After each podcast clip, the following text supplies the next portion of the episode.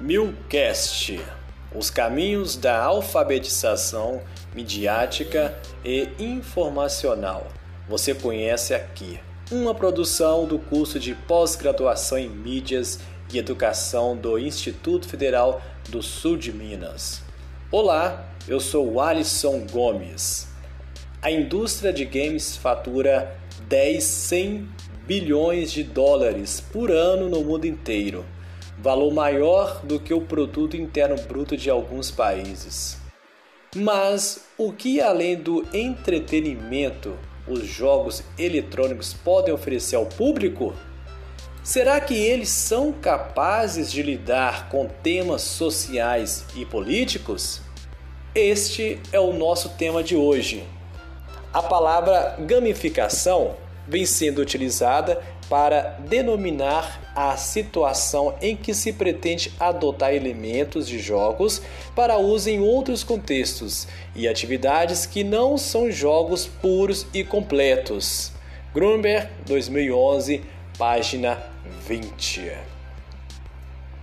No âmbito educacional, objetos gamificados atuariam como objetos de aprendizagem estruturados como jogos ou que adotam algumas características destes. Para isso, se faz necessário remodelar o design desses objetos, adotando alguns padrões e conceitos dos jogos, assim como algumas diretrizes para desenvolvimento das atividades sob essa ótica. Outro direcionamento que pode ser dado aos objetos de aprendizagem seria o design voltado a questões cognitivas de aprendizagens, tais quais as propostas por Mayer 2007, com sua teoria da aprendizagem em multimídia. Essa teoria tem como base o uso de diferentes canais de apresentação do conteúdo e prioriza o equilíbrio entre a exposição do conteúdo e o uso adequado desses canais. Essas teorias levam em consideração o conteúdo e a aprendizagem do aluno. Com o isolamento social causado pelo impacto global ocasionado pelo Covid-19, as escolas adotaram o ensino remoto, do qual o uso das tecnologias foram essenciais para o funcionamento desse ensino. Dessa forma, a gamificação e a ludificação das aulas têm sido estratégias propícias para as aulas remotas e para a construção de conhecimento significativa que envolva os alunos com a solução de problemas de forma coletiva.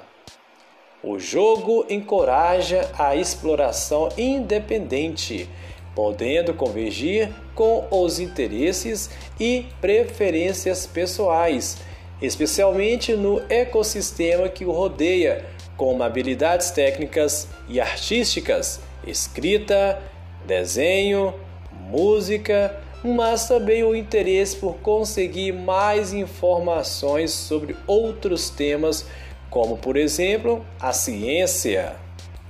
Lembro que quando criança brincava com jogos de videogame com meus irmãos. Os jogos prendiam a minha, a minha atenção e, se deixasse, ficava horas jogando sem cansar. Os jogos eletrônicos até hoje prendem a atenção das crianças e das pessoas de todas as idades, desde um jogo no celular até um PlayStation. Por isso, quando o professor faz o uso da gamificação nas suas aulas, consegue proporcionar o aluno com uma aprendizagem mais significativa além de promover a interação e a socialização, pois até o aluno mais tímido irá interagir com a aula. Entretanto, vale ressaltar que, para funcionar a gamificação como estratégia de aprendizagem, o professor deve direcionar e planejar a aula e o jogo a ser usado. Este foi o Milcast, uma produção para quem quer aprender mais sobre alfabetização midiática e informacional. Roteiro e apresentação de Walisson Gomes.